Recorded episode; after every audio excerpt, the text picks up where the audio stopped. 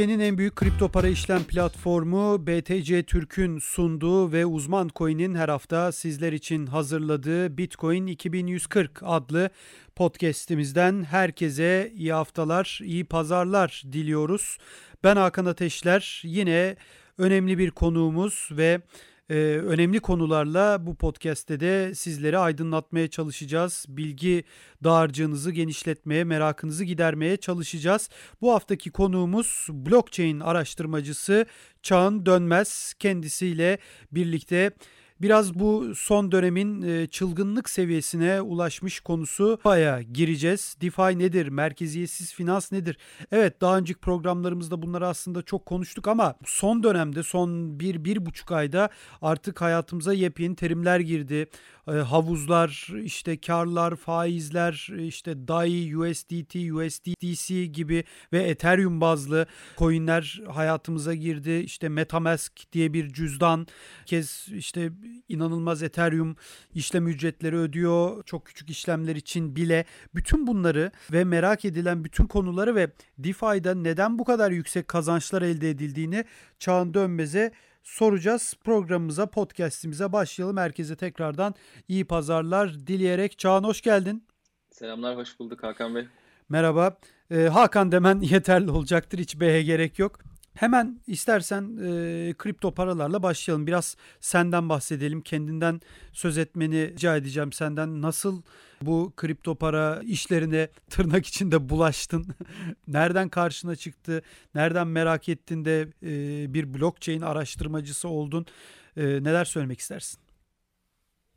Ya zaten şimdi bir de şöyle de bir şey var. Girdiğimizden beri çoğu insan gibi böyle e, kaç sene olmuş olmasına rağmen bir türlü işin içinden de çıkamıyorum. Ba- bazen de işte şey diyorum. Diyorum ki işte ben acaba blockchain ile ilgilenmeyi bırakacağım mı acaba diye. Muhtemelen bırakamayacağım gibi hissediyorum. 2012'nin yaz aylarında üniversiteye geçeceğim e, yaz, e, üniversiteye başlayacağım sene e, Hacker News diye bir site vardı. Orada takip ediyordum sürekli işte yazılanları. Bir gün de orada işte yazın Bitcoin'in white paper'ını paylaşan bir e, birisi vardı. Orada denk geldim. E, çok okunmuştu. En yukarılarda çıkıyordu. Ben de okumaya karar verdim. Ta Açtım, 2012'de okudum. diyorsun yani. 2012'deydi. Evet. evet. Erken. E, bayağı erkendi. Ondan evet. sonra işte onu okuduktan sonra, öğrendikten sonra ve etrafında böyle oluşmaya başlayan bu e, ekosistemi görünce bitcointalk.org'da e, ki böyle muhabbetleri falan takip etmeye başlayınca ki zaten o zaman da e, böyle bilgisayar bilimle çok ilgiliydim. E, liseden beri ilgim vardı bilgisayarla, bilgisayar bilimiyle ilgili ve yazılımcılıkla ilgili. Dolayısıyla benim için çok böyle heyecan verici bir şey olmuştu onu keşfetmek. Üniversiteye geçtiğim senede çok şanslıydım ki üniversitemde yüksek lisans öğrencileriyle tanıştım birkaç tane. Onlar da mining yapıyorlardı ve bayağı tecrübelilerdi bu uh, Bitcoin konusunda. Ve bana bayağı yol gösterdiler açıkçası. Dolayısıyla beraber onlarla çalışmaya başladık. Hep beraber beraber mining yaptık. Beraber Bitcoin ile ilgili farklı projeler geliştirdik. Ben hatta 2013'te kendim cüzdan geliştirmeye çalıştım, çalışmıştım. Bir tane masaüstü uygulaması olarak.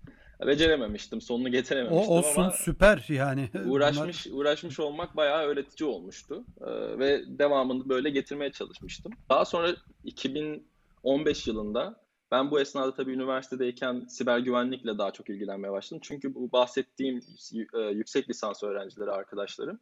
Onlar da siber güvenlikle daha çok ilgileniyorlardı aslında. Yani kariyer planı olarak. E, Bitcoin'e biraz daha böyle heyecan işi gibi böyle biraz daha ilgi böyle oyun gibi geliyordu biraz daha diyelim. İş gibi bakmıyorduk yani hiçbirimiz. Siber güvenliğe de işte yönelişim böyle başladı. O okulumdaki, üniversitemdeki hocalarım da işte bir şekilde e, siber güvenlikle daha ilişkiliydi ve yönlendirme, yönlendirmiş oldular beni biraz. Zaten siber güvenliğe de çok uzun zamandan beri de bir ilgim vardı yani. 2015'te bir İsviçre'de bir şirkette siber güvenlik analisti olarak baş, işe başladım. Şirkette de çalışmaya başladıktan sonra e, bana daha öncesinde şey sormuşlardı. İlgilendiğim özellikle çalıştığım farklı siber güvenlik dışı alanları. Blockchain de bunlardan biriydi tabii doğal olarak ve şansıma o şirkette e, blockchain güvenliği ile ilgili, blockchain ağlarında anonimite ile ilgili bir araştırma projesi yürütmek istiyordu. Bu projeyi yöneticisi olarak işte başladım orada daha sonradan. Ve bu şekilde işte iki sene kadar bir süre e, siber güvenlik alanında hem güvenlik araştırmacısı hem de bu bahsettiğim blockchain ağlarında güvenlikle ilgili bir ARGE projesi yürüt, yürüttük. Sonrasında ben İstanbul'da tamamen full time blockchain'e ayırmaya karar verdim bütün vaktimi ve enerjimi. E, ve kripto kripto piyasasında tamamen full time geçişi bu şekilde yapmış oldum. İşte 2017 yılında. Kripto para borsalarında birkaç tane ICO projesinde e, hem teknik danışmanlık hem de işte e, normal e, know-how know-how danışmanlığı verdim. Sonrasında bu zaman çerçevesinde tabii iki sene 2019'a kadar içinde bankalarda dahil bir sürü farklı projeye ve şirkete danışmanlık işi yaptık. Şimdilerde ise daha serbest bir şekilde e, tamamen bu dışarıya yapılan işleri aslında biraz daha bırakmış ve tamamen kendi işlerimizle ilgili, kendi projelerimizle ilgili çalışıyoruz. Ve e, DeFi alanında yatırım fırsatlarını analiz ediyoruz, inceliyoruz sürekli. Evet, e, şimdi tabii ICO dedin. 2017'de de e, şimdiki DeFi çılgınlığı gibi bir ICO çılgınlığı da vardı. Sen o zaman da demek ki işin tam e, ne derler çekirdeğindeymişsin. E şimdi bakıyorum hatta bana göre şimdiki DeFi çılgınlığı artık o ICO çılgınlığını da bir anlamda geride bıraktı. Ee, senin fikrini de merak ederim bu konuda. Açıkçası e, yani ikisinin de ortasında yer alan biri olarak kıyasladığın zaman ne görüyorsun? Aslında buradaki ya DeFi'deki balon çok çok daha büyümeye çok daha e, meyilli diyebiliriz aslında. Evet. Çünkü daha yani 3 ay 3 ay kadar bir süre oldu neredeyse. 4 ay kadar bir süre oldu işte Compound'un bu governance Tabii. token'ın patlamasıyla DeFi'deki işte bu liquidity mining'dir, işte pooling'dir vesaire bunların governance incentive'leri vesaire bunların patlaması zaten çok yeni ve bu kadar hızlı bir şekilde bu seviyeye gelmiş olması bayağı ürkütücü. Çünkü ICO zamanı ICO patlaması bu kadar hızlı olmamıştı. Biraz daha böyle daha lineere yakın böyle büyümüştü diyebiliriz aslında. Şimdi bir de şöyle bir fark var. ICO zamanında hatırlarsanız işte bir proje hiçbir ürün çıkarmadan, hiçbir şey geliştirmeden sadece bir şeyler yazıp bir site bir site hazırlayıp bir de bir tane de white paper hazırlayıp e, milyonlarca dolar fon toplayabiliyordu ve ürün Tabii. asla çıkmıyordu. Tabii. Ya bu ürünlerin neredeyse hiçbiri çıkmadı yani. Çok nadir e, gördüğümüz şu anda da ayakta olan projelerden bu ICO olanlarından. E, ya çoğu ölü şu anda böyle bomboş blockchain'lerini çalıştırmaya devam ediyorlar. Hiç kimsenin kullanmadığı. Ya da kaybolmuş gitmişler e, şu anda. Şimdi burada buradaki fark DeFi'deki burada aynı ICO zamandakinin aksine işte e, en azından artık ilk ürünle beraber çıkmanız gerekiyor ki insanlar sizi zaten dikkate alsın. Ya DeFi'de ürünsüz çıktığınız zaman çoğunlukla işte ona yatırım yapacak insanlar böyle Uniswap'ta e, böyle ikinci sınıf shitcoin'ler kovalayan e, kötü yani kötü istemediğiniz türde yatırımcılar diyelim. Tabii. Dolayısıyla aslında ilk başta ürünün çıkması ve ürünü kullanılabilir bir versiyonun olması, daha sonra fon toplamaya yönelik işte böyle bir bir takım senaryoların e, kurulması aslında daha çok sevindirici diyebiliriz. Çünkü artık işte böyle daha fazla scam olmasını, e, daha fazla boşa yatırımlar gitmesini engelleyen bir durum bir nebze. Çünkü en azından kullanıcılar artık neye yatırım yaptığını iyice test edip kullanabilip o şekilde e, yatırım yapmaya karar verebiliyorlar. Bir diğer şey de buradaki tokenların çoğu DeFi'daki e, şu anda insanların böyle ilgi duyduğu diyelim. Bu tokenları aslında elde etmenin en iyi yolu protokolün kendisini kullanarak elde etmek. İşte buna da zaten farming, DeFi farming diyoruz. Ondan da bahsedeceğiz zaten muhtemelen. Bu farming mevzusu işte aslında ICO zamanından en çok ICO e, döneminden en çok farklılaştığımız nokta diyebiliriz. Çünkü burada daha adil bir sistem var ve insanların protokolü kullanmasına teşvik edecek ve protokolü kullanma, kullananlara sadece protokolün yönetimine söz sahibi olduracak bir mekanizma tasarlanmış. E şimdi bazı insanlar tabii gidip bu tokenları yani yönetim olarak... token'ı dediğimiz olay bu değil mi? Burada governance token dediği yönetim token'ı dediğimiz e, token coin burada devreye giriyor değil mi? Doğru, doğru. Bir de şey söylemek lazım tabii. ICO zamanındaki projelerin hepsi bir takımın, bir şirketin kontrolündeydi. Bu şirketlerin yatırımcıları vardı vesaire. Yani senaryo bunun, bunun çok dışına çıkmıyordu açıkçası yani. Fakat DeFi'de daha farklı bir şey görüyoruz. DeFi'de community owned projeler daha çok revaçta şu anda. Community owned ne de işte şey e, topluluğun, kullananların sahibi olduğu projeler. Ama arkasında onların da bir geliştirici kitlesi veya şirket de olabilir yok mu? Tabii. Yani şimdi şöyle mesela Compound gibi böyle VC ile desteklenen, VC'lerle desteklenen yatırımcıları olan projelerde tabii ki var. Fakat comp token'ı burada bunun herhangi bir garantisini sağlamıyor. Yani yatırımcıların bu şekilde e, ileri vadede de protokol üzerinde söz sahibi olacağına Hmm, dair. anladım. Çünkü comp token'larını kim tutuyorsa o söz sahibi oluyor aslında Evet. sonunda. Dolayısıyla bu yeni çıkan diğer mesela işte Buy Earn Finance gibi projelerde Evet, evet. bunlarda da- daha adil bir sistem var. Çünkü mesela bunların yatırımcıları hiçbir şekilde yoktu ve token çıkarıldığı zaman pre-mine bile edilmemişti. Ve sadece Wire ürünlerini kullanan insanlar, protokolü kullanan insanlar Wire token'ına sahip olabildi. Şimdi buradaki geliştiriciler Andre Croyen işte Wire'ın şu anda e, geliştiren adam. E, Ve onun dışında da bir sürü geliştirici var tabii community'den katılan ama e, baş geliştirici ve figür o tabii ki. Ya o ayrılsa bile şu anda bu protokolü devam ettirecek onlarca insan var. Çünkü onu devam ettirmek için de çok ciddi şekilde büyük teşvik var şu anda. Ya bir neredeyse 1 milyar dolar para kitlenmiş bir protokolden bahsediyoruz çünkü. Tabii. Şimdi e, hepsine gireceğiz aslında bunların. Yani ben tabii bizi izleyenler, dinleyenler e, senin sahip olduğun bilgiye sahip değiller çoğumuz. Ben de değilim açıkçası. Ama şuradan başlayalım bir kere. Çok basit gitmek istiyorum. Biraz daha insanlar anlasın diye. İşte Wirearn dedin, işte Ampleford var, Chainlink var. Chainlink tabii çok daha önceden dediğin gibi compoundlar. Yani bu Uniswap dediğimiz, Uniswap dediğimiz e, yerde bir sürü token çıkıyor. Her gün çıkıyor. Bugün senle ben de herhalde orada çıkarabiliriz değil mi bu token'ı? Tabii 5 dakika alır. 5 dakikamızı alır. Yani işte o ICO dönemi de biraz öyleydi. Yani sürekli bir şeyler çıkıyordu. İşte haberin haberi çıkıyordu. İşte yarın açıklama yapacağız dediği, dediği zaman şirket sahipleri hemen o token'ın fiyatı artıyordu. Ya böyle bir benzerlik de var ama diğer dediklerine zaten katılmamak elde değil. Dışarıdan bakan biri olarak bile. Ee, hemen sana şunu sorayım o zaman. Yavaş yavaş buradan bir giriş yapalım DeFi'ye. Bu DeFi terimini biz geçen sene de kullanıyorduk.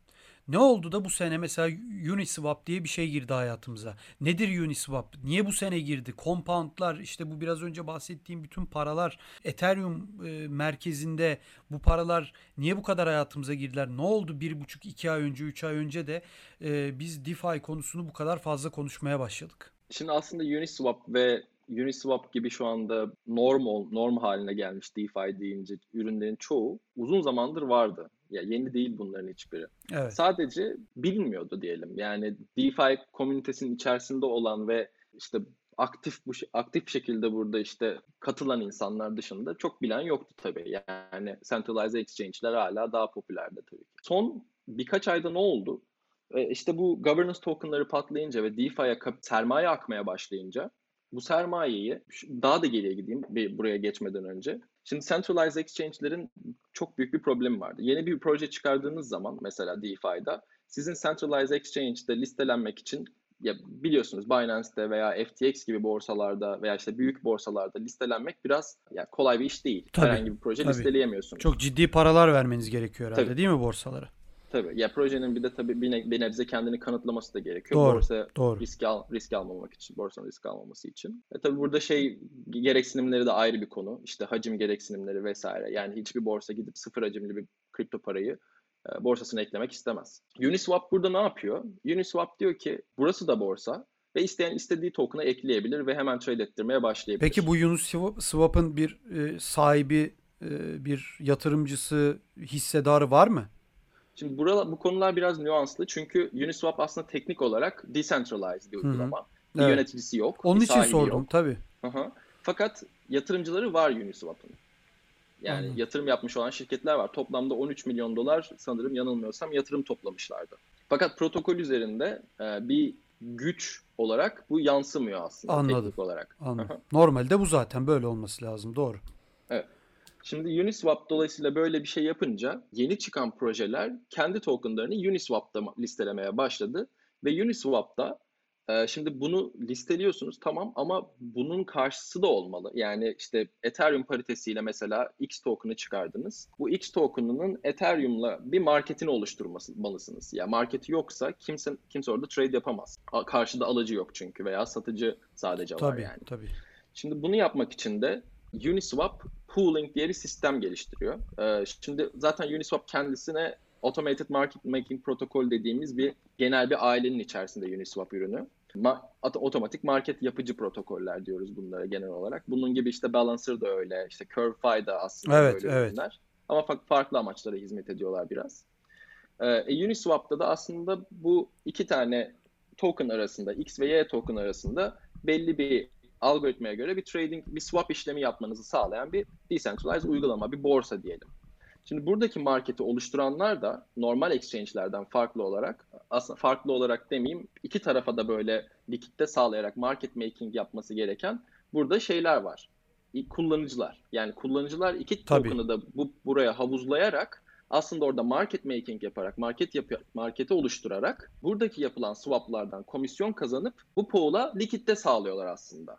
Uniswap da bu şekilde çalışıyor. Normalde merkezi bir borsada e, ben aslında paramı tamam o merkezi borsaya taşıyorum ama ben orada istediğim zaman alıp satıyorum herhalde değil mi? Oradaki Doğru. ben o parayı koyduğum zaman orada bir benim koyduğum paranın yarattığı bir e, hacim oluşmuyor.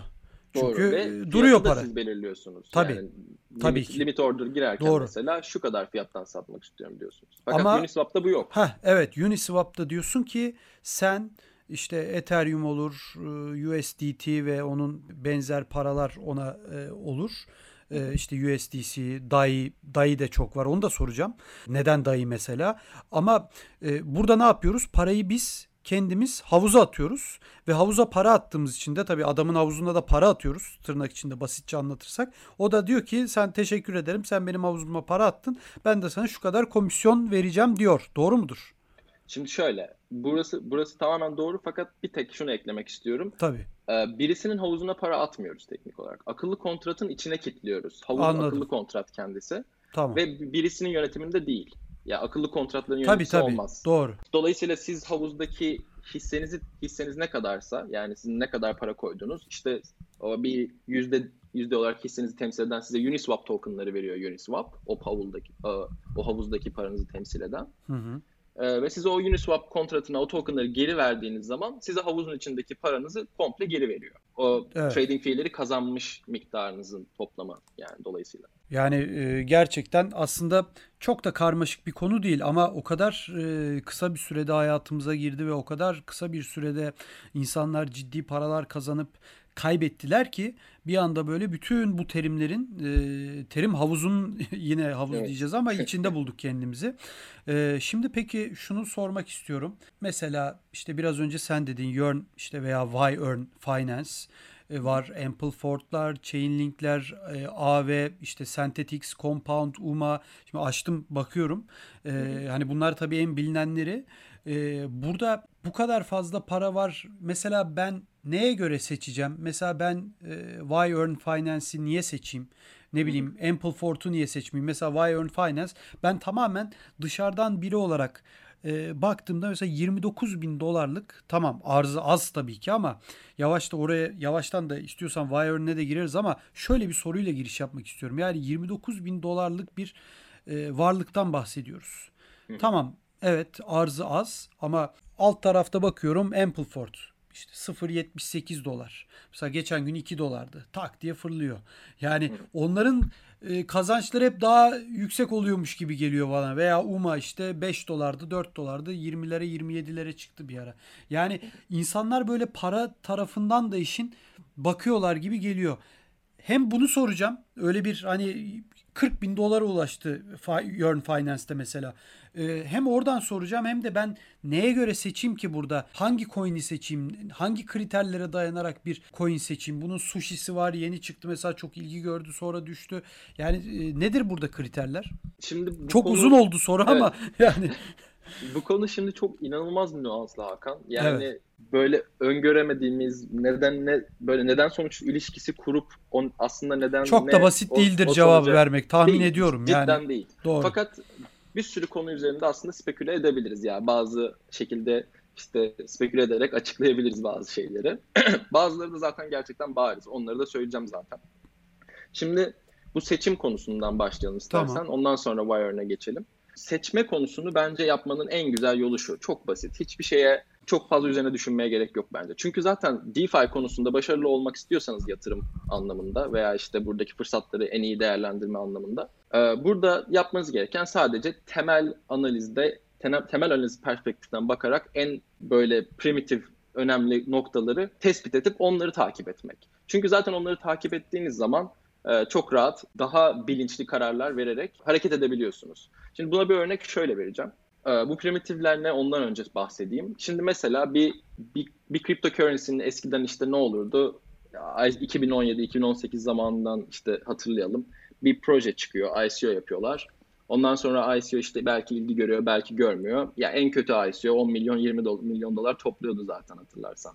Tabii, Şimdi tabii. bir proje çıktı ICO'sunu yaptı. 20 milyon top, dolar topladı. O zamanın durumuna göre çok kötü bir ICO. Daha sonra bu ICO'nun bir sonraki adımı ne oluyordu? Ürün falan çıkarmak değil.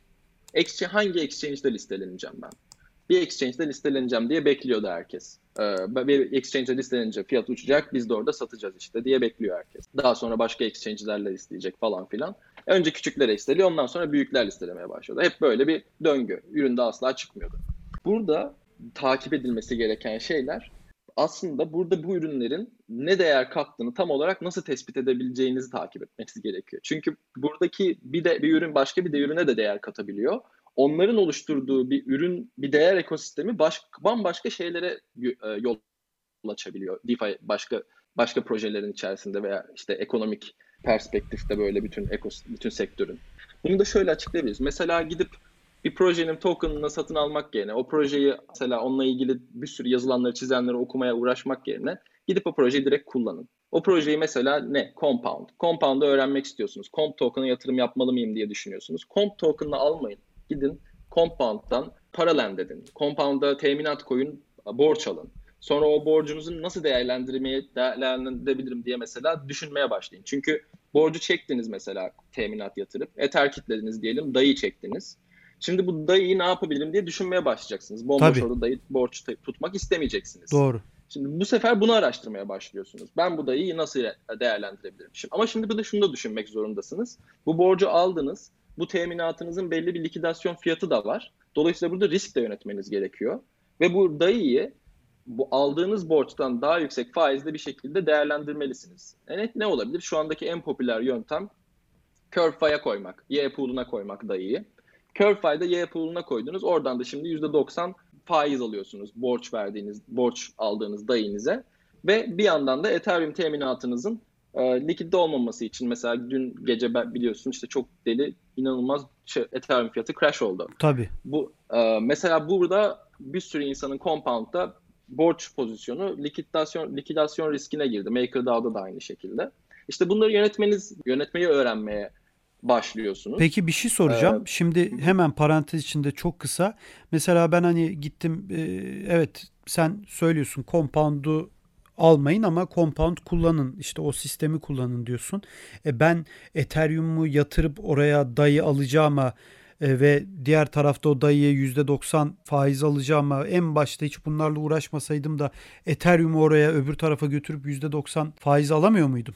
Yakın zamana kadar yapamıyordunuz. Anladım. Şimdi yapabiliyorsunuz. Şimdi bunu Wirearn sizin için yapıyor. Oraya zaten gelecektim. Evet. Ee, ya şimdi bu deminki anlattığım senaryo bunu kullanıcının kendisinin yapması ve riski de kendisinin yönetmesi senaryosuydu. Bu Burada risk herkes... risk nedir? Çünkü konumuz da aslında DeFi ve getirdiği riskler. Yani genel manada da ben soracağım bu riskleri. Çünkü çok dallanıp budaklansın ve ben seni de sürekli bölmek de istemiyorum ama e, küçük küçük de sorabiliyorum arada. Tabii, tabii. E, mesela burada sen hani risk yönetimi diyorsun ya. O konuyu biraz daha açabilir misin? Hani mesela dün akşamki fiyat düşüşünden girdin ama risk konusunu biraz açabilir misin? Şimdi burada risk konusu çok keskin çizgileri yok öyle diyeyim. Ama Anladım. bir, birkaç parçaya bölmemiz gerekiyor. Mesela bir tanesi işte sistemik risk.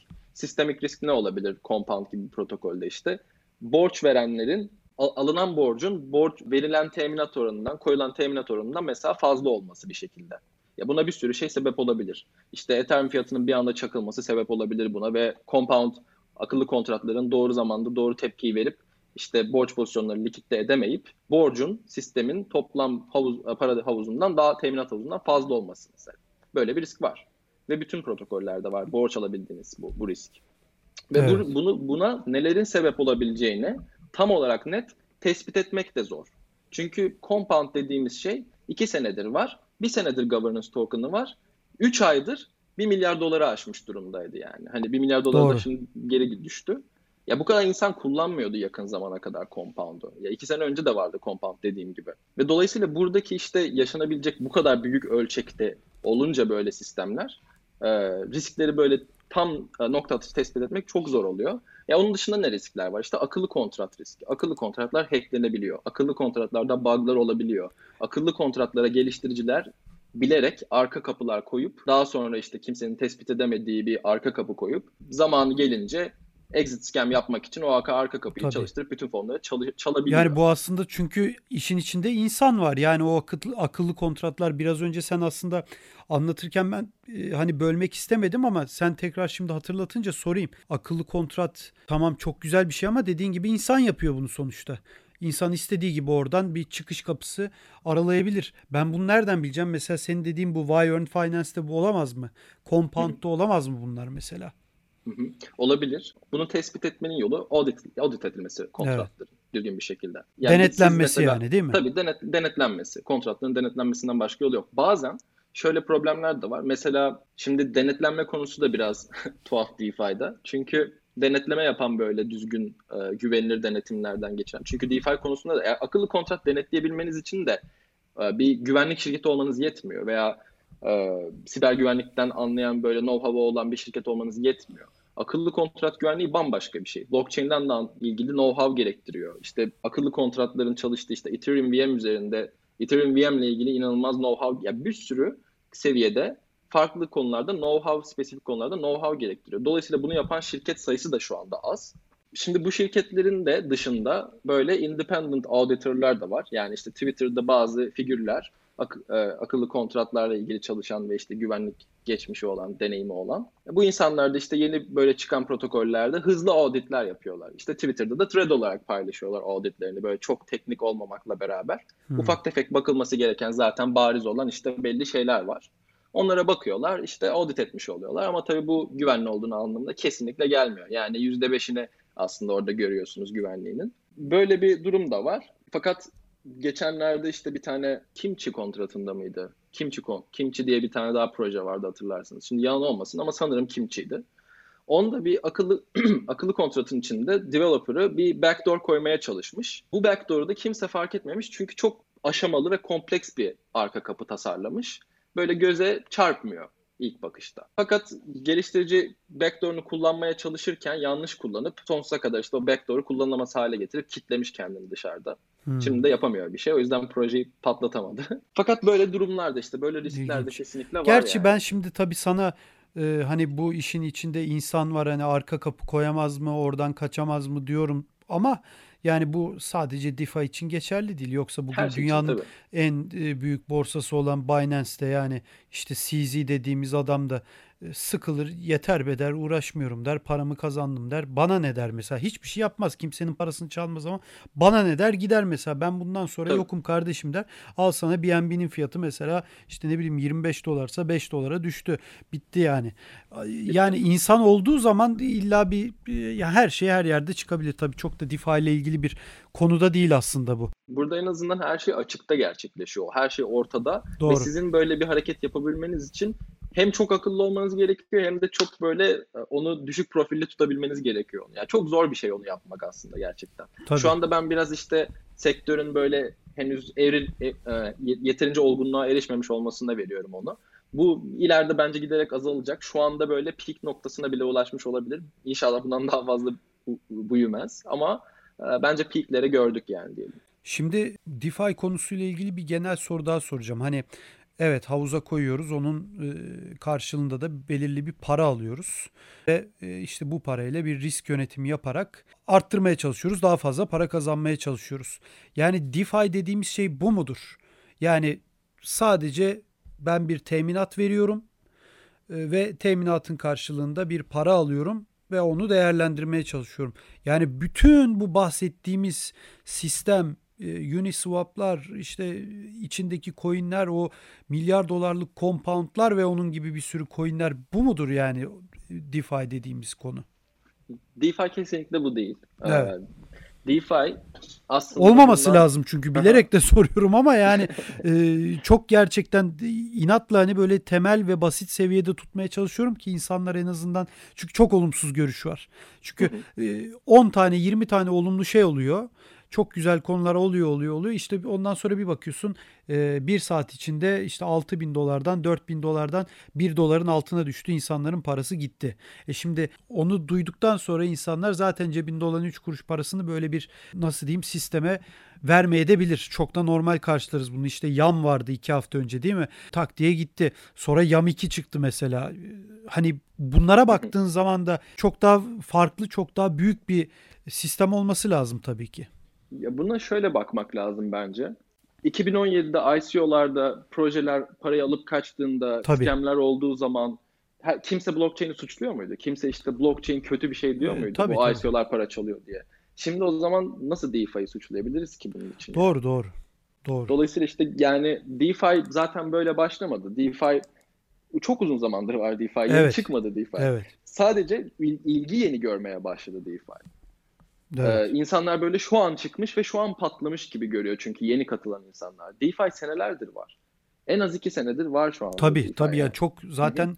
konuştuğumuz bir şey hani yani Bitcoin'den bahsederken bile DeFi diyorduk. Hani bütün bunlar yokken bile merkezsiz finans diyorduk. Şimdi bu gelir hasadı konusuna biraz da girelim. Ee, yani biraz önce biraz e, hani girdik içine ama hani yield farming dedikleri olay gelir hasadı veya çiftçiliği. Şimdi bizi dinleyenler şöyle çok daha basit rica edeceğim senden. Çok da bölüyorum. Çok uzun sorular soruyorum biliyorum ama yani çok da karışık bir konu ee, ama yine de çok güzel cevap veriyorsun. Teşekkür ederim. Yani o kadar ya 5 dakika sürüyor benim soruyu sormam ama sen bütün sorulan sorulara cevap veriyorsun. Şimdi gelir hasadından insanlar nasıl gelir elde edecek? Onu bir anlatır mısın? Şimdi bu gelir hasadı konusunu bir e, açmak lazım. Ya bu gelir nereden geliyor? Önce onu açayım. Şimdi gelir hasadı konusu aslında bir genel bir isim bu, bu DeFi'de verilen genel bir isim. Bunu da şöyle işte açıyoruz. İşte eğer bir protokolü kullanırken o protokolden bir teşvik ödülü alıyorsanız yani protokolün genel kuralları ve işte akıllı kontratın kuralları dışında örneğin bu kurallar ne gibi bir şey? Ne ne, ne olabilir? İşte CurveFi'de bir havuza para koyduğunuz zaman o havuzun takas komisyonların, o havuzdaki işte gerçekleşen takasların e, komisyonların işte atıyorum binde üçü havuza koyulan para, para, para parayı koyanlara dağıtılıyor. Evet. Şimdi bu protokolün kuralı. Bu kurallar değişebiliyor. Ne sayesinde değişebiliyor? Governance sayesinde. Şimdi yönetim yönetim sayesinde değişebiliyor. Yönetim sistemi, DAO'lar yönetiyor bunları. Bu DAO'yu peki nasıl, e, bu yönetim sistemini nasıl tasarlıyoruz? Bir governance token'ı çıkartıyoruz işte DAO için. Buradaki yönetimde oy hakkını temsil eden. Bu oy hakkı işte farklı şekillerde olabiliyor. Bazıları işte stake based voting dedikleri. Siz stake ediyorsunuz governance token'ınızı ve e, on, oy, onun sayesinde işte ve stake'inize göre oy verebiliyorsunuz. Veya her bir token bir oyu temsil ediyor. Veya işte böyle tokenları ne kadar uzun süredir tutuyorsanız ona göre oy gücünüz artıyor vesaire vesaire. Farklı farklı bir sürü tasarım var. Fakat dediğim gibi işte bu DAO'yu tasarlamak için ve, ve buradaki oy e, gücünü ve bazen de işte şirketteki hisse, hissedarlığı gelir getirdiği zaman yani protokol bir cash flow e, para akışı yaratabiliyorsa o para akışından bir hisse sahibi olmayı olduğunuz anlamına gelen işte governance token'ı olabiliyor. Ya yani governance hem evet. de işte böyle şirket hissedarlığı token'ı gibi diyebiliriz. Şimdi bu governance token'ında nasıl dağıtmalı bu protokol? Bu protokolü kullanan insanlara dağıtmalı değil mi? Çünkü bu protokolü insan kullanan insanlar elinin taşın altına sokan kişiler. Tabii. Risk alan kişiler. Ve dolayısıyla bu insanlar bunların üzerinde söz hakkı e, olmalı sadece. Adil olabilmesi için. Ve bunlara işte adil bir şekilde, eşit bir şekilde dağıtılabilmeli bunlar. Şimdi bunu yaptığınız zaman ne oluyor? O governance token'ı o kişilere dağılmaya başlıyor. Mesela ben CurveFi'da trading fees'i kazanmak isteyen ve elinde dolar tutan bir insanım. Bu dolarlarımı CurveFi'de pool'a koyuyorum ve işte trading fee'leri kazanmaya başlıyorum. Ondan sonra Curve DAO çıkartıyor. Diyor ki biz bu protokolü bir DAO ile yöneteceğiz. Yani kullananlar yönetecek. Token olacak bunun Curve token diye. Bu Curve token da stake based voting yapacak. Yani siz gidip DAO'da, e, DAO'da stake edeceksiniz Curve tokenlarınızı ve ona göre bir oy gücünüz olacak protokoldeki kararlar üzerinde. Oy verebileceksiniz gidişata göre, e, protokolün gidişatında evet. hakkında. Şimdi Curve buna ekstra olarak şey de eklemiş. Şimdi insanlar protokolün gidişatını umursamayabilir. Sadece para kazanmak istiyor olabilir. Doğru mu? Yani bunu çoğu insan şey yapıyor. Tabii ben ki, protokolde tabii. her gün orada işte ne dönüyor diye takip edip oy vermek falan filan. Ya şimdi aslında makro perspektiften bakıldığı zaman Doğrusu bunu bu. herkesin yapması gerekiyor. Tabii. Çünkü siz oraya para koyuyorsanız ve protokolün iyi gitmesini istiyorsanız sizin de aslında onu yapmanız için bir teşvikiniz var. Ama insanlar bunu yapmamaya daha meyilli şu anda. Dolayısıyla Curve'de ekstra bir şey eklemiş. Bir ekstra teşvik daha eklemiş. İşte ne kadar Curve kitlersen o kadar havuzda da boost alabiliyorsun kazandığın Curve miktarına. Şimdi Curve oraya kitliyorsunuz. Curve havuzundan da Curve farmlıyorsunuz. Yani protokolü kullanıyorsunuz, Curve ben- kazanıyorsunuz. Şöyle hemen sorayım. Ben bir teminat yatırdım. Yatırdıktan sonra curve kazandım. O curve'ü de mi havuza kilitliyorum? Ya isterseniz. Anladım. isterseniz de satabilirsiniz. Ya ekstradan da kitleyebilirim tabii onu o zaman. Eğer yönetimde rol almak istiyorsanız ve eğer Anladım. işte gelirlerinizi boostlamak istiyorsanız o Tabii. zaman Curve kitleyebiliyorsunuz. Curve'de yalnız teminat yatırma yok. Bu işte şey var. Curve bir e, aslında automated market making protokolü olduğu için yine bir exchange gibi davranıyor. Ve siz havuzlara parayı koyarak orada exchange edilmesini sağlıyorsunuz. Anladım. Curve'in Uniswap'tan farkı ise şey aslında onu da kısaca söyleyeyim. Tabii. Ee, ikisine çünkü automated market, market making protokol dedim. Uniswap, Unis, Curve daha çok Uniswap'tan farklı olarak şunun için optimize edilmiş bir protokol. Stable yani fiyatı birbiriyle yakın olan şeyleri swap ettirmek için optimize edilmiş bir protokol. Dolayısıyla siz işte orada DAI veya USDT arasında swap yapacağınız zaman çok düşük slippage'lar yani çok deli rakamlar bile girseniz oraya inanılmaz düşük slippage'larla trade edebiliyorsunuz. Ya bu 1 milyon dolar, 2 milyon dolar mesela USDT, DAI'ye neredeyse sıfır slippage'la, şey e, DAI değil de USDC veya e, TUSD'ye sıfır slippage'la neredeyse çevirebiliyorsunuz. Uniswap Şimdi- bunun için değil. Uniswap Tabii, daha anladım. farklı tokenlar swap Evet. için. Şimdi buradan o zaman yavaş yavaş Wyern Finance'e geçelim. Yani burada olanlar hakkında ne düşünüyorsun? Bitcoin'i geçer mi geçmez mi derken geçti katladı. Tabii dediğim gibi biraz önce de bu biraz arzla ilgili bir durum. Ee, arzı az olduğu için normalmiş gibi geliyor bize. Sence normal midir? Yani 40 bin dolara ulaştı. Şimdi de 27, 28, 29 gibi gidip geliyor. Ne dersin? Yani alması da biraz önce de söylediğim gibi ben bunu hani Bitcoin'i konuşurken de hep konuşuyorum. Yani burada hep Bitcoin'de de Satoshi'leri biraz daha konuşmamız lazım diye söylerim. Çünkü e, atıyorum 100 dolarlık alıyorsun 0.01. Şimdi yani 10 bin dolar desen hani insanın morali bozuluyor. Ve bu Evet, para işleri de şey tabii var, yani var. şimdi bunları psikolojik bariyer bunların hepsini konuşurken e, gülümsüyoruz, gülüyoruz, eğleniyoruz ama aslında milyarlarca, milyonlarca insanın insanı etkileyen konular bunlar ve gerçekten morali bozuluyor. Morali bozulduğun zaman bilmiyorum yani almıyorsun. Be- Benim çok arkadaşım var öyle.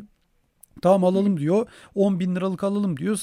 E, tamam diyorum ama bir tane bir bitcoin 70 bin diyorum. E, Ne diyor 70 10 bin lira vereceğim 0 nokta bilmem kaç mı alacağım diyor insanlar. Tamam tabii ki o konudan bir haber. E, Birçok şeyden haberi yok ama sonuçta bu da bir gerçek. Hani e, fact dedikleri şey bu bir gerçek ve insanlar bu e, dinamiklere bakarak hareket ediyorlar. Ne diyorsun Wyern Finance ile ilgili? Ya öncelikle şunu söyleyeyim. Bu işte şey mentalitesine hiç katılmıyorum. İşte bir şey artmış o yüzden almak mantıksız diye kesinlikle Evet. bakmıyorum. DeFi'de de o şekilde bakanlar genelde kaybediyor zaten. Yani ka- potansiyel kazançlardan kaybediyor diyelim. Bir şey kaybettikleri yok. Yani artmıştan burada Ee, kastın fakat e, şunu mu söylemek istiyorsun? şöyle Yani- diyebiliriz. çünkü Yani- genelde arttığı zaman hani almayın derler ya. Nasıl olsa gitmiş Ama, art. ama yatırım öyle yapılmaz bence. Yani artmış diye almamak değil. Eğer bir şeyin değerinin üzerinde olduğunu düşünüyorsanız tabii ki kesinlikle almayın. Ha ya onu Ama kastettim. bir şey artmış diye almamak çok Tabii, şey tabii. e, mantıksız bence. Evet. yani işte Wi- Wi-Fi'nin Wi-Fi'nin de işte değerinin üzerinde olup olmadığı konusunda ancak ancak ve ancak speküle edebilirim tabii ki. Tabii tabii. Onun için de şunu söyleyebiliriz. Şimdi Wi-Fi neden bu kadar değerlendi diye konuşursak ya bunun üzerine çok uzun süre konuşulabilir ama birkaç tane şey benim söylemek istediğim şöyle. Tabii ki arz kesinlikle bir etmen. Yani onu kesinlikle reddedemeyiz. Fakat 30 bin dolarlık bir etken mi ya da 40 bin dolarlık bir etken mi? Onu şöyle biraz daha açıklamak mümkün. Wi-Fi protokolü şu anda para kazanıyor. Bu kazanılan paralara e, hak sahibi olan kişiler de Wi-Fi token holder'ları. Aslında bu kadar basit. Çünkü Wi-Fi protokolü şu anda bayağı ciddi miktarlarda ya bir şirket gibi böyle e, yıllık böyle 1,5-2 milyon dolar para generate edebiliyor şu anda ve o Wi-Fi token holder'larına gidiyor o para. Hmm. Şimdi bunu nasıl yapıyor? Wi-Fi, Wirearn dediğimiz şey aslında böyle bir, bir otomatize bir fon gibi diyelim. Ee, içinde belli stratejiler var, yatırım stratejileri. Bu stratejilerden kimisi çok basit, kimisi şimdi daha da kompleks stratejiler kullanılıyor. Ee, örneğin bir örnek vermek gerekirse işte bir basit bir strateji. İşte DAI voltu var. DAI voltuna siz Wire'ında DAI'nizi koyduğunuz zaman o da gidip sizin DAI'nizi akıllı kontrat DAI'yi en e, maksimum faizi alacak şekilde nerede land edebilirim diye bakarak DeFi içerisinde oraya kitleyip oradan size faiz getirisi Onu da senin sağlıyor. yerine yapıyor. Senin yerine yapıyor ve faiz başka bir yerde daha fazla olduğu zaman oraya geçiriyor paranı. Anladım. Ve gas fee falan harcatmıyor sana. Müthiş bir şey bu. Senin takip etmene de gerek kalmıyor. En yüksek DeFi'da DAI faizi neredeyse almaya başlıyorsun otomatik olarak. Çıkmak istediğinde de çıkıyorsun paranla beraber. Ya bu kadar basit. Aslında otomatize bir fon yaptı Yearn. Şimdi bu fonun içinde bu basit, bahsettiğim bir tane basit strateji DAI için. Tabii. Bunun, bu TUSD için de var. USDT için de var. İşte USDC için de var. Hı hı. Ondan sonra şimdi Ethereum için de var artık. Ethereum'da da ne yapıyor mesela? Ethereum'unuzu koyuyorsunuz. Bu biraz daha gelişmiş bir strateji. Şimdi en son e, çıkarılan strateji işte. Ethereum'unuzu Wire'ın Vault'una kilitliyorsunuz. Wire'ın sizin gidip Ethereum'unuzu e, MakerDAO'ya teminat olarak koyuyor. Te, koyduğu teminattan dayı olarak borç alıyor. Daha doğrusu dayı yaratıyor yeni. Aslında teknik olarak borç alıyor diyelim. Evet. O dayıları da gidip Y e, o dayıları da curve üzerinde Y pool'unda yok artık. E, farm ederek yani senin koyarak curve farmlıyor sizin için. Aynı zamanda curve havuzundan trading fee kazanmanızı sağlıyor. Böyle bir sistem. Hayır şimdi şöyle zaten bu söylenirdi. Yani DeFi'yi ilk konuşmaya başladığımızda da al oradan öbür tarafa yatır. Öbür tarafa yatırdığından da bunu al. Tabii. O aldığını da başka bir öbür tarafa yatır. Oradan oradan hani bunu hep e, zaten hani DeFi tabii konuşurken zaten tabii bu konuşuluyordu ama sen diyorsun ki şimdi e, Wyern bunu otomatik olarak senin için yapıyor diyorsun. Wyern bunu otomatik olarak yapmasında yapmakla kalmıyor. Üstüne üstlük kazançlarınızı hale çevirip size Ethereum veriyor. Yani siz Ethereum koyuyorsunuz, Ethereum alıyorsunuz üzerine bütün faiz olarak. Ha bunu bir tek Ethereum'da mı yapıyor? Veriyor. Şu an Ethereum'da yapıyor bu bu tarz böyle bir gelişmiş stratejiyi. Ethereum için yapıyor. Evet. Ama diğer tokenlar ve coinler için de görmemiz kaçınılmaz bu tarz strateji. E, tabii zaten. onu da yaparsa zaten çok daha fazla hani e, ya, müşteri ve para çekecektir. Üzerine konuşuluyor zaten şu anda. Ya bu Bitcoin için de olacak mesela. Wrap Bitcoin için, REN BTC için bunların hepsi olacak. Onlar evet. kaçınılmaz. Evet. E, o, o zaman görünüş çok daha büyüyecek yani herhalde bu değil mi? Tabii tabii. O kesinlikle. zaman bu ben, ya, ben ya şimdi şöyle protokolün büyümesi ve içerideki işte kitlenen böyle değerin büyümesi evet Wi-Fi token'la holderlarının daha fazla para kazanması anlamına geliyor. Gelir anlamında. Yani evet. işte protokolden kazanılan dolar anlamında. Token'ın değeri anlamında söylemiyorum. Fakat burada tabii işte şeyler şunları söylemek kesinlikle mümkün. Yani bu Wi-Fi token'ın işte fiyatını arttıracağının garantisi mi? Hayır değil. Ha değil tabii ee, ki değil. Wi-Fi to- Yearn'ün voltlarının başına bir şey gelmeyeceğinin garantisi mi? Çünkü bunlar dediğim gibi akıllı kontrol. E, konuştuk ama tabii Ve dediğin işte, gibi yani aha, yarın Binance CZ çıldırır. yani Binance'ı kapar. O, ya onun örneğin, da bir garantisi yok. Yani bitmez o konu tabii. Tabii. tabii. Örneğin ama şeyi de söylemek istiyorum. Mesela dün gece biliyorsun işte Ethereum deli gibi çakıldı. Ve bu olduğu zaman Wire ne yapacak diye işte çok merak etti herkes. Çünkü Wire aslında sizin için orada o Ethereum Vault'unda bahsettiğim az önce. MakerDAO'da bir e, teminat tutuyor Ethereum'a ve borcu var. Şimdi evet. Ethereum, te- Ethereum değeri düştüğü zaman ne oluyor? O teminat borcunu ödeyemez hale gelebilir. Bu olduğu zaman da oraya Ethereum kitleyen, Wire Vault'unda Ethereum kitleyen insanların parası likida, likidasyona uğrayacak. Tabii, eklemen Böyle lazım değil mi vardı. orada kapaman için o Tabii, parayı? Ether, ya Doğru. teminat eklenmesi gerekiyor ya da borcun kapatılması Doğru. gerekiyor bir şekilde hızlıca. Şimdi bu olduğunda ne oldu? Şaşırtıcı bir şekilde bu Wire Vault'u bu kadar hızlı düşmesine rağmen Ethereum ve bu ürünün ya bu Wire Vault'unun e, henüz böyle bir hafta bile olmamış olmasına rağmen çıkmış çıkmış olmasına. Ya yani ilk testini başarılı atlattı diyelim kimse likitte olmadı ve güven güvenli teminat her zaman tutabildi Bu, e, kendini sürekli rebalance ederek. Likidite olmaması Wire'ın başarısı mı yoksa ya illaki bir başarısı vardır tabii oradaki yaptığı işlemlerle ama e, şimdi Ethereum fiyatı daha da düşseydi mesela hı hı. ne yapacaktı o zaman altından kalkamayacağı bir problem de olabilirdi herhalde. De fiyat düşüyor çünkü ya, burada bir kere. şu olması ya, gerekecekti işte. Ana, ana dinamik o fiyat. Tabii. Yani oraya sürekli işte kademeli olarak ya Ethereum eklenmesi gerekiyor ya da e, mevcut işte Tabii. kazançların hemen likit ya çünkü burada bir yandan protokol o, o havuz şey de farm ediyor. Curve de farm ediyor ve trading fee'leri de kazanıyor ekstra olarak. O Evet. curve'leri hemen satıp Ethereum yapıp hemen Ethereum eklemesi gerekiyor pozisyonları. Zaten onu yapıyor. Peki bu Wire'ın bu yaptığı işte biraz önce de konuştuk. Zaten DeFi'da hani oradan al oraya ver. Oradan aldığını da ora- başka bir yere ver. Bu muhabbet zaten hep konuşulurdu. Bunu Wire'ın yapıyor da diğerleri yapmıyor mu? Ya bunu otomatize şekilde yapan ürün. Yani Anladım, onu diğerleri işte anladım. kişisel ku- Ya kullanıcılar çok kolaymış gibi yapıyorlar. soruyorum ben de ama yani Bunu ya Evet. bunu kullanıcılar yapıyor. Evet ya kullanıcılar yapıyor. Hayır, Bunu yok, yok. Zaten çok Wire'ın gibi başka bir ürün çıkamaz mı yani mesela Ha, ne bileyim ha, e, evet. My Earn anladım. Ee, MyEarn'de çıkıp mesela böyle bir şey yapmak niye Wire'ın bir tek aklına gelmiş? Yani zaten dediğin Aha. gibi insanların yaptığı bir şeydi bu. Yani Wire'ını de eleştirmek babında da söylemiyorum. Müthiş bir şey Tabii, tabii. yapıyorlar. Sen yani çok basit ve çok güzel anlattın gerçekten ağzına sağlık. Ama başkası da yapabilirdi bunu yani veya Hı hı. hani 4-5 tane seçeneği de olabilirdi insanların Wire'ın gibi seçmek için. Kesinlikle doğru ve e, bunu aslında benim söylemem hata. Yalnız aslında şey biraz da şeyden dolayı söylemek istemedim. Çünkü e, Wire'ın bir sürü klonu var. Ya bir sürü fork'u var. Anladım. E, baş, içinde, içinde başka stratejiler kullanan işte fork'lar da var.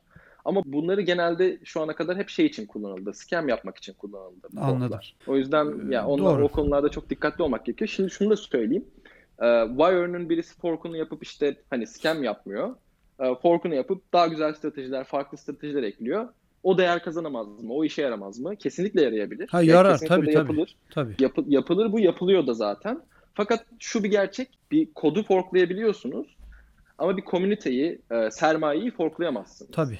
Dolayısıyla böyle bir durum Ya bu var. İşte aslında onu- Hı hı. Bitcoin'de de aynı şey. Yani Bitcoin Kesinlikle. yapılmış. e, işte Aynen öyle. ben çok daha iyisini senle oturalım yapalım diyelim. Ondan da feyz alalım. Bitcoin'den birçok şeyi aldık, yaptık. Çok daha iyisini yaptık. E dediğin gibi komünitesini, topluluğunu çekebilecek misin? Para toplayabilecek misin? Hiç hiçbir dolandırıcılık yapmayacaksın. Hiç kimsenin parasını alıp kaçmayacaksın. Çok da güzel böyle sonsuza kadar gidecek bir şey ama o topluluk gelecek mi? Tabii bu dediğin gibi Kesinlikle. Wire'n bunu başarmış en azından onu söyleyebiliriz.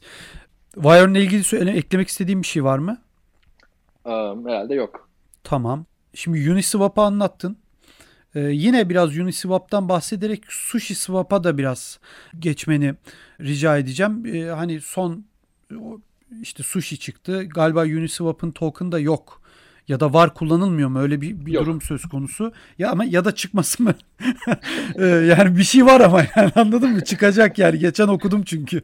Bildiğimden değil çok evet, ama. evet. Herkes herkes bekliyordu Uniswap token çıkarsın diye. Kimse ya, e, o çıkmayınca da sushi Evet. çıkardı. E çıkmayacak mı peki? Uniswap'ın çıkacaktı diye okudum ben onu bir yerde ya. Ya ben onunla ilgili böyle O zaman kesin ben- net bir haberim Tamam yok. o zaman ben de belki Speküle öyle evet spekülasyonunu okumuşumdur öyle.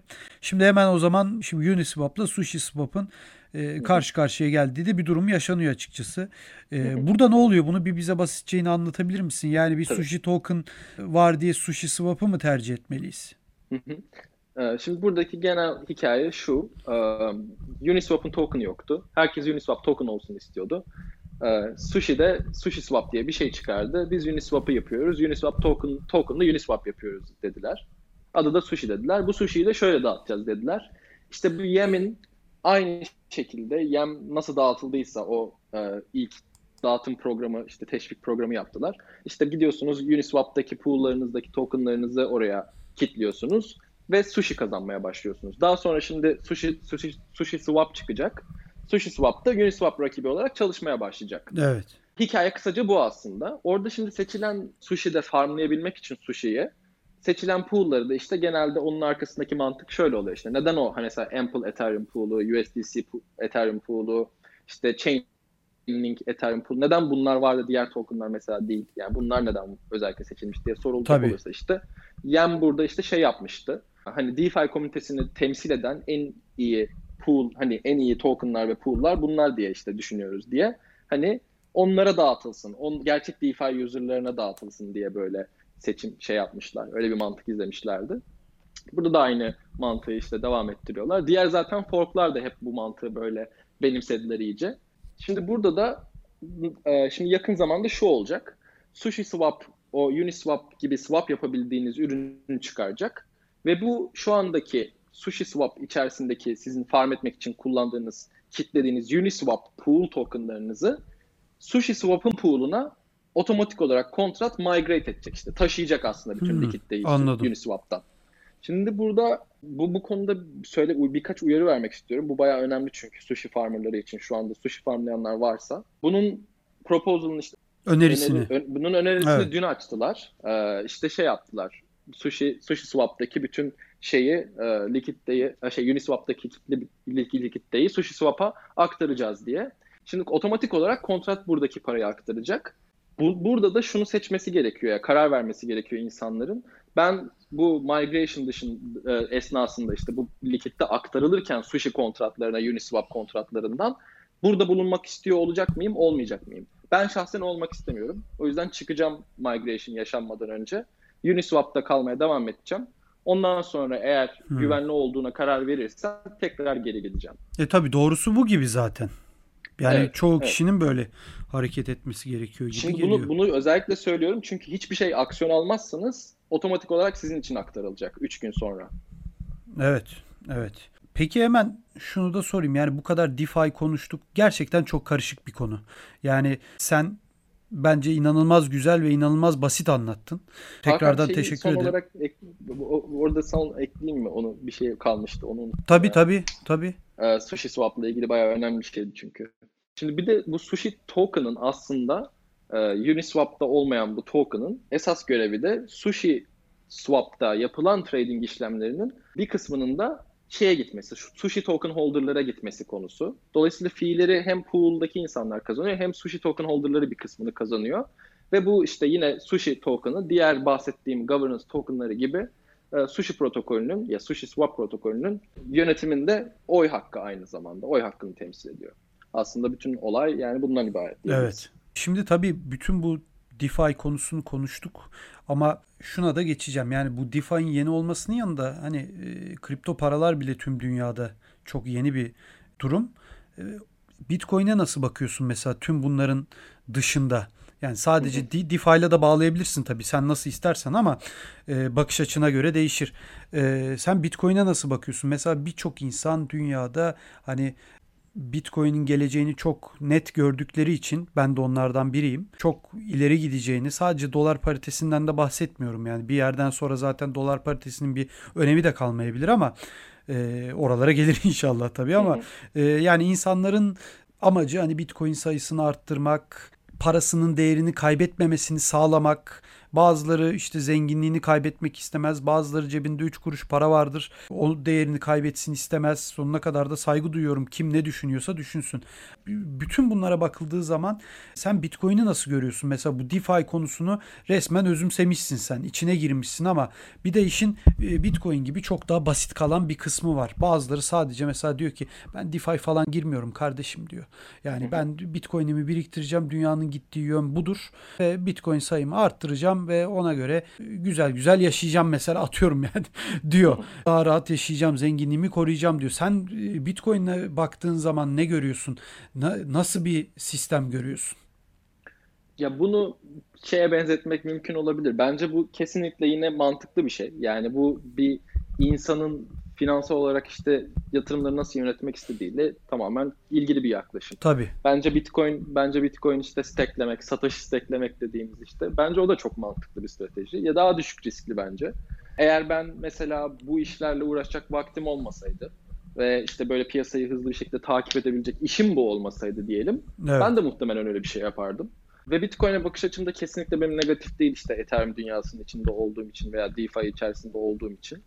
Ee, ben de işte Bitcoin'e başladım herkes gibi sonuçta. Tabii. Ve şimdi bunu burada işte ideolojik bir bağlılıktan çok benim bakış açım biraz daha şey ya Bitcoin kendini kanıtlamış ve bence çok çok uzun zamanlar zaten böyle işte yine devam etmeye devam devam edecek bir sistem.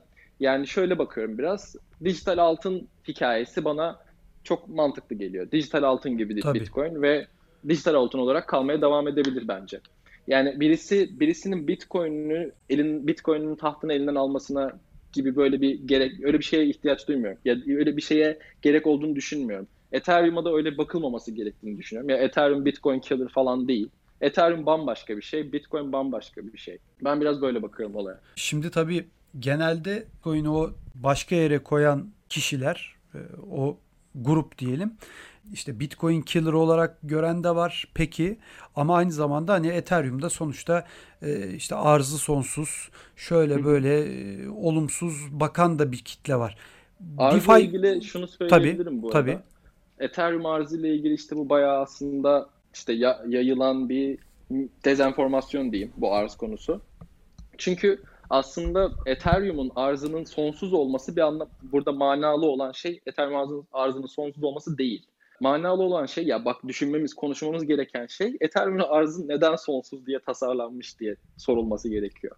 Ethereum sonsuz arz yapmış bu kötüdür diye sor, sorulması değil, söylenmesi ha, tabii değil. şimdi öbür tarafta BTC hani 21 milyon olduğu için işte hani hep oradan görüldüğü için e, ya bu bu çok bu şey eleştiriliyor. E, şimdi şöyle Bitcoin'in arzının sonsuz olması, Bitcoin'e bir te- sonsuz olmaması Bitcoin'e bir tehdit.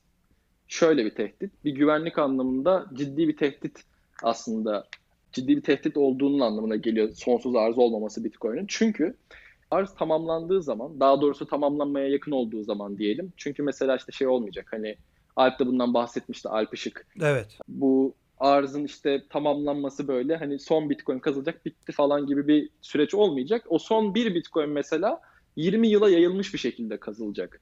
Yani öyle bir durum var. Çünkü logaritmik olarak emisyon e, düş doğru, şey e, doğru. gidiyor grafiği. Şimdi buradaki durum da Bitcoin'in arzının artık böyle yani daha doğrusu block reward'ların çok bir para getirmediği bir senaryo o yaşanırsa eğer o transaction fee'leri zaten oradaki block reward'ları kompanse edecek seviyeye gelmemiş olabilir. Yani şunu demeye çalışıyorum. Şimdi Bitcoin madencilerinin görevi Bitcoin ağını güvenli tutmak ve Bitcoin ağında dürüst kayıtlar tutmak. E, dürüst davranmak. Diğer nodlara doğru bilgiler göndermek. Evet. Ve işte doğru bloklar kazmak. Eğer zaten doğru bloklar kazmıyorlarsa network'e saldırıyorlar demektir. Şimdi buradaki bu teşviki sebep olan teşvik yani bunları minerların dürüst davranmasına ve güvenliği sağlamaya devam etmeklerine sebep olan teşvikse buradaki block rewardlar Bitcoin'deki block block rewardları yani ekonomik bir teşvik var. Zaten bu ekonomik teşvik olmasa kimsenin ağı güvenli tutması için bir teşvik olmaz. Şimdi bu olduğu zaman da ne oluyor işte bu block rewardlar bir anda kaybolursa veya azalmaya başlarsa minerların ağı güvenli tutmak için teşviki de azalmaya başlayabilir.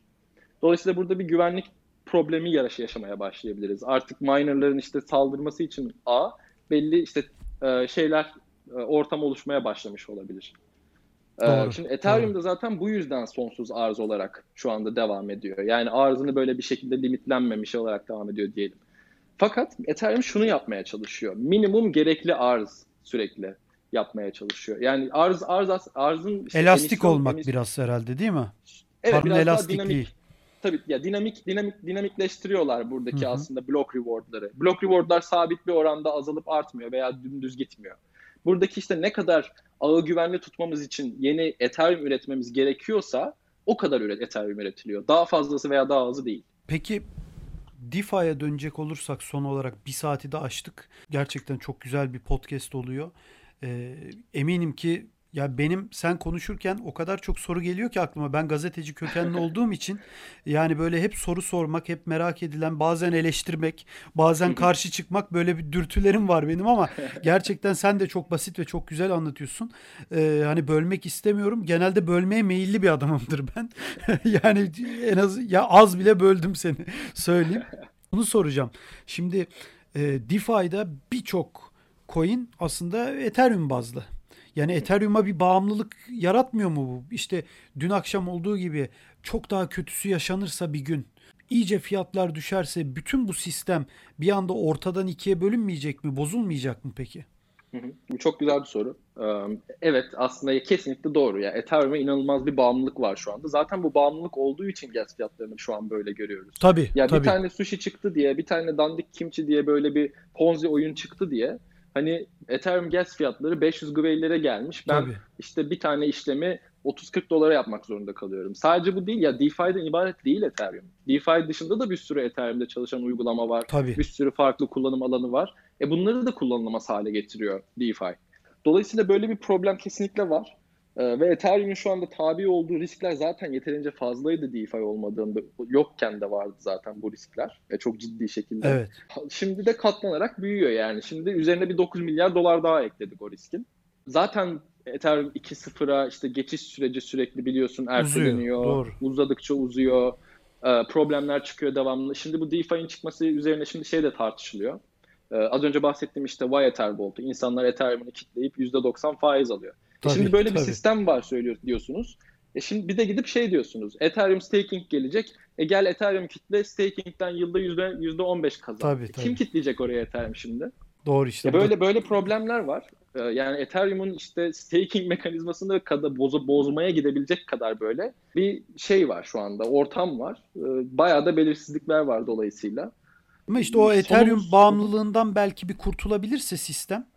Ee, yani o biraz önce hani e, Wyvern Finance için dedin ya hani Bitcoin içinde e, o sistem geliştirilecek ve öyle gidilecek. Hani diğer coinler için de belki çıkarsa Bitcoin o zaman için belki kastettiğim Bitcoin için kastederken aslında şunu söylemek, şunu kastetmiştim aslında Bitcoin derken.